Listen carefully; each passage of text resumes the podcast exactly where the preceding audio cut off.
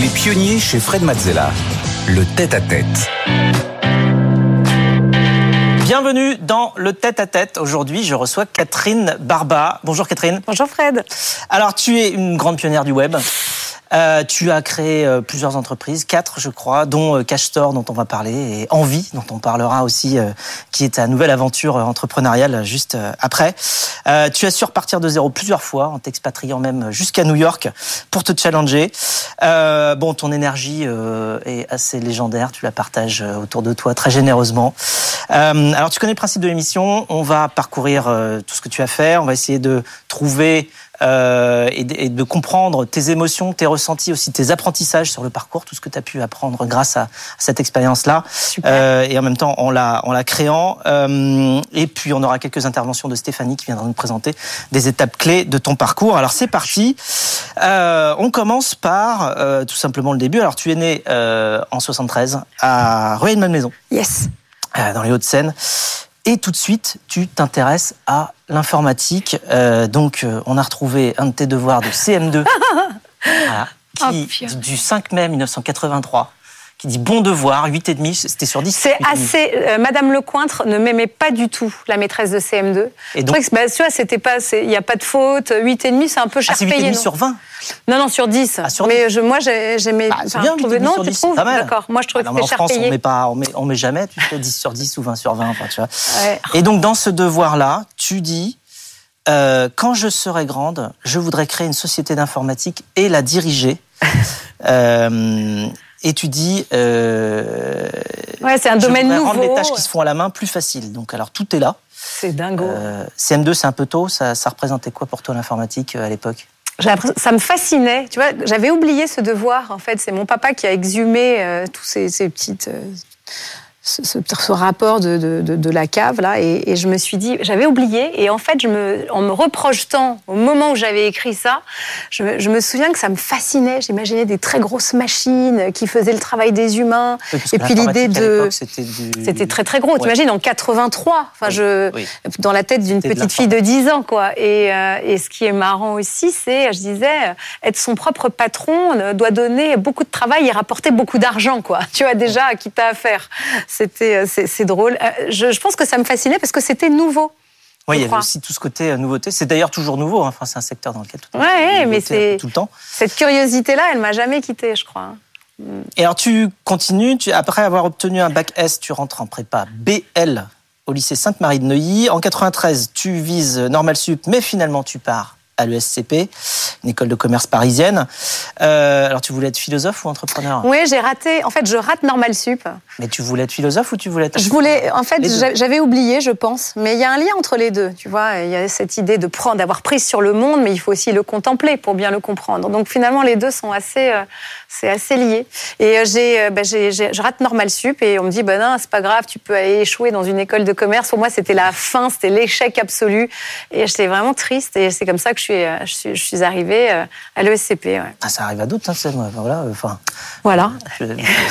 mais ça m'a sauvé la vie, en faire fait. de la recherche, j'ai fait de l'entrepreneuriat. Tu vois, finalement. Ça, et, et je sais pas pour toi, mais euh, moi, finalement, ça, ça rejoignait bien qui j'étais, au fond. Je sais pas si j'aurais été un très bon prof de philo, mais j'étais faite pour me réaliser dans l'action au fond. Mmh. Donc, euh, mais une forme de recherche, de toute manière, dans l'entrepreneuriat aussi, comme euh, comme mmh. dans les lettres, comme dans les sciences, euh, enfin comme comme dans la recherche tout court. Donc, euh, en fait, ça se rejoint hein, quelque part. Il y a, il y a de l'innovation derrière tout ça. T'explores quelque part, bien sûr.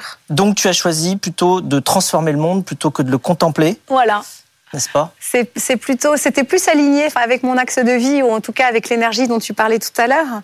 Euh, et je crois que j'ai réalisé que c'était comme ça que j'accomplissais qui j'étais ou que, et puis que ça me procurait du plaisir et puis que ça, c'est quand tu le fais quatre fois de suite, il y a un moment c'est que t'aimes ça quand même. Mmh.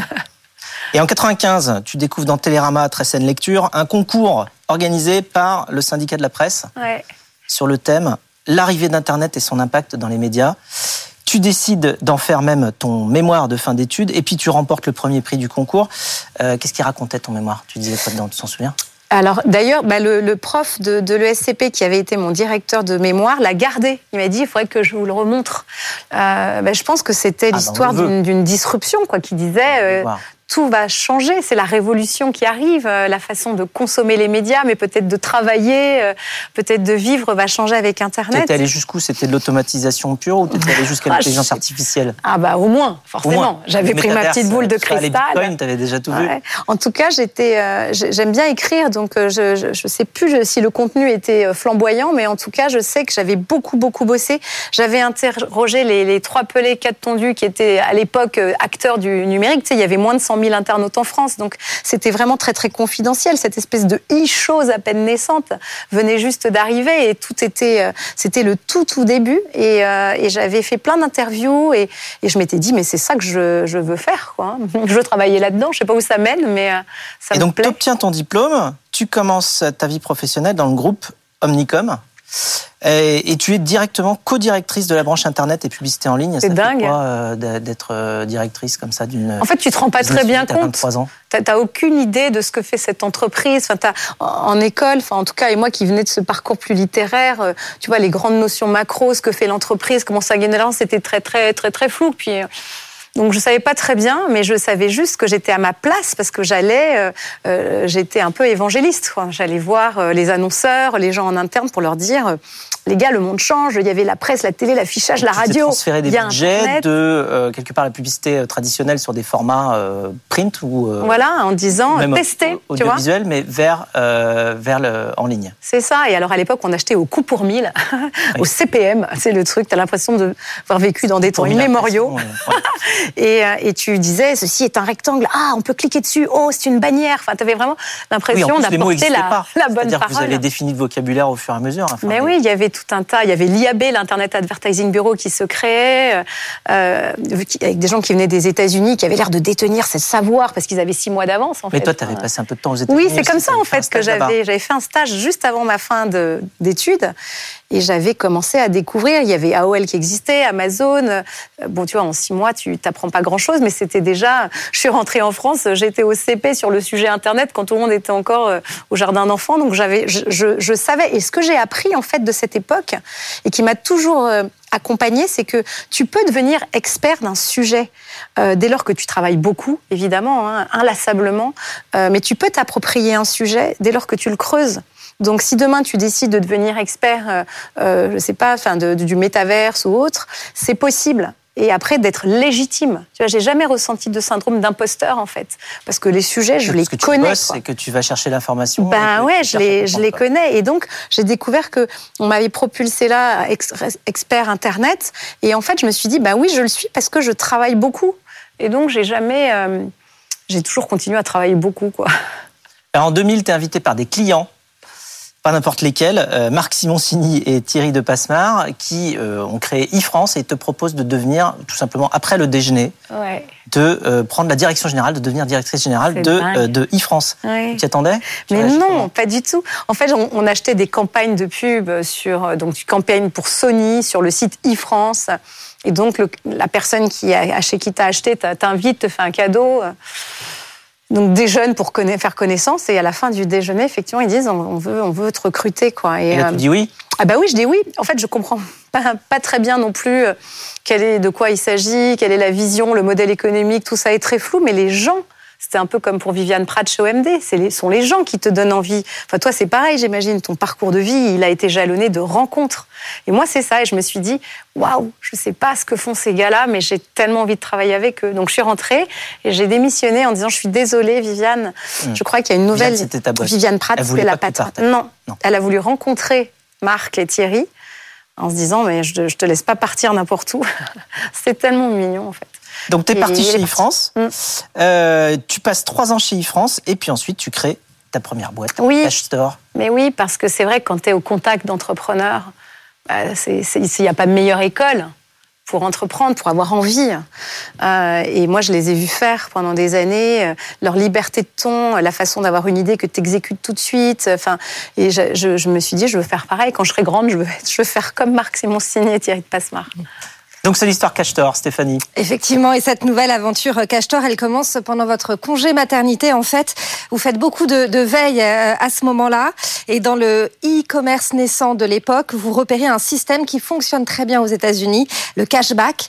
Euh, le principe, c'est de permettre aux, internautes de récupérer de l'argent sur euh, leurs achats en ligne.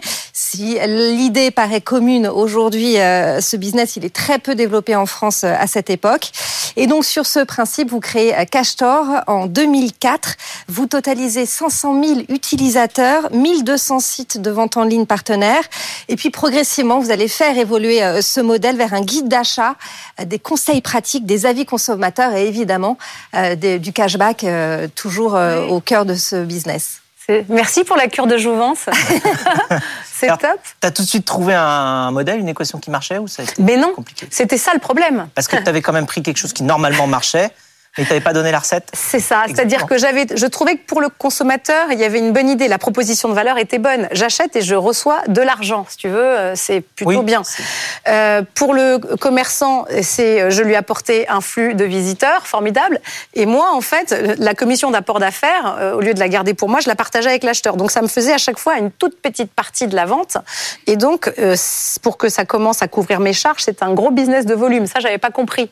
Surtout, j'avais pas compris que ben une marque B2C, mais ça, toi, tu le sais mieux que moi. J'aurais, toi, t'étais pas né à l'époque, mais j'aurais dû aller te voir. C'est comment on crée une marque, tu vois. Et j'avais négligé cette partie-là.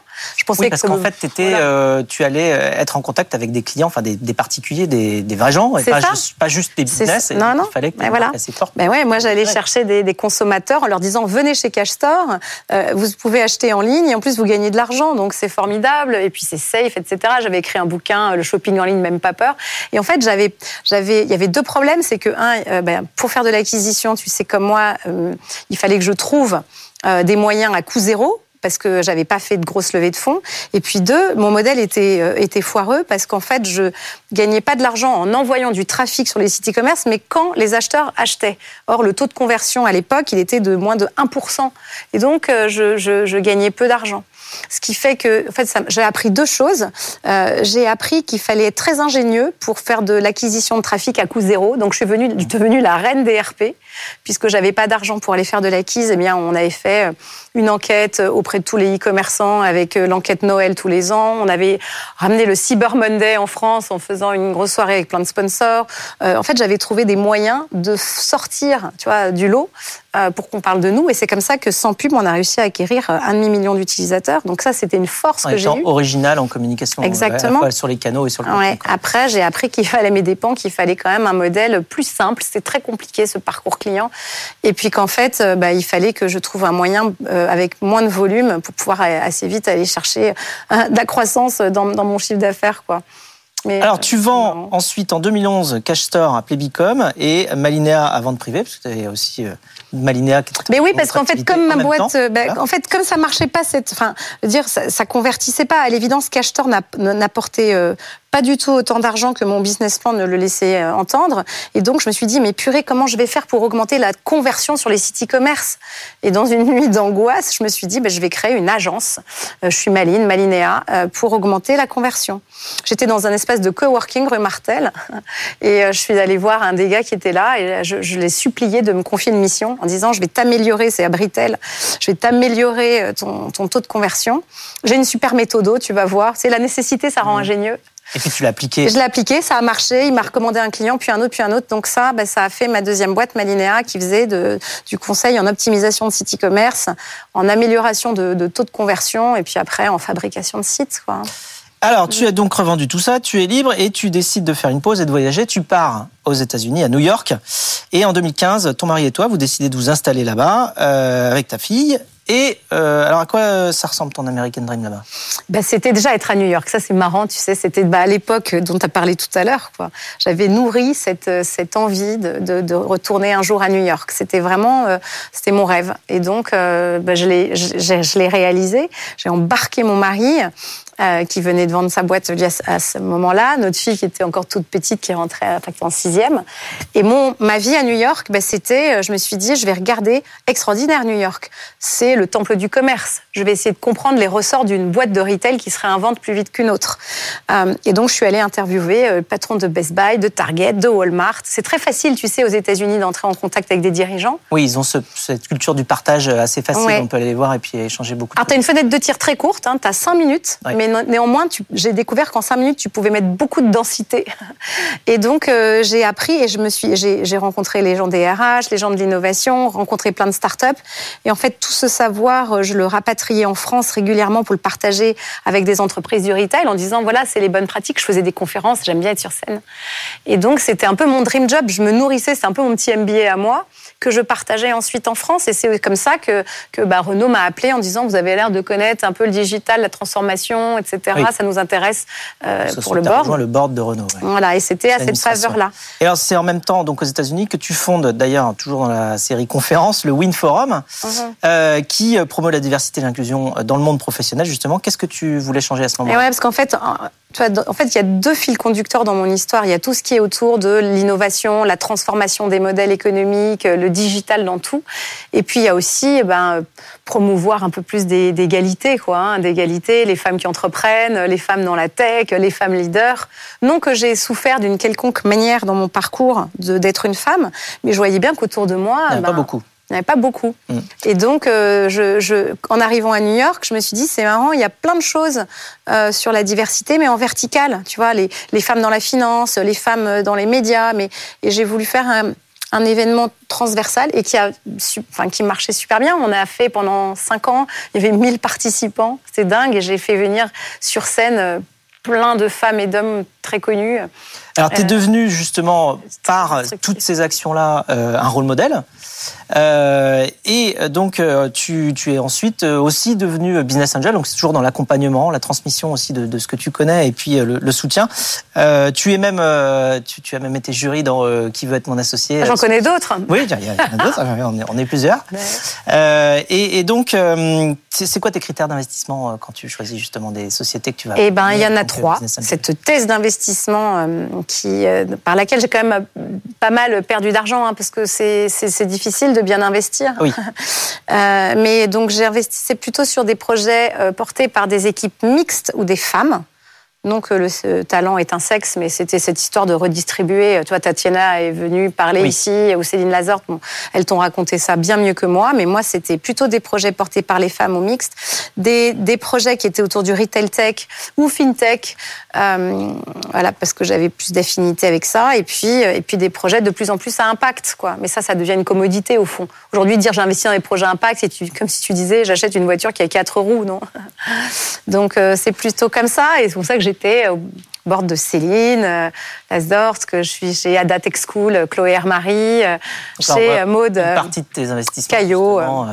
Gringot, Gringot, ben oui. Litchi depuis longtemps, Ada Tech School. Ah, c'est chouette, Rich. Ouais, ça, c'est, c'est, ce sont des hommes, mais très chouette l'influence marketing et Pop Shop, le futur du, du commerce. Ouais.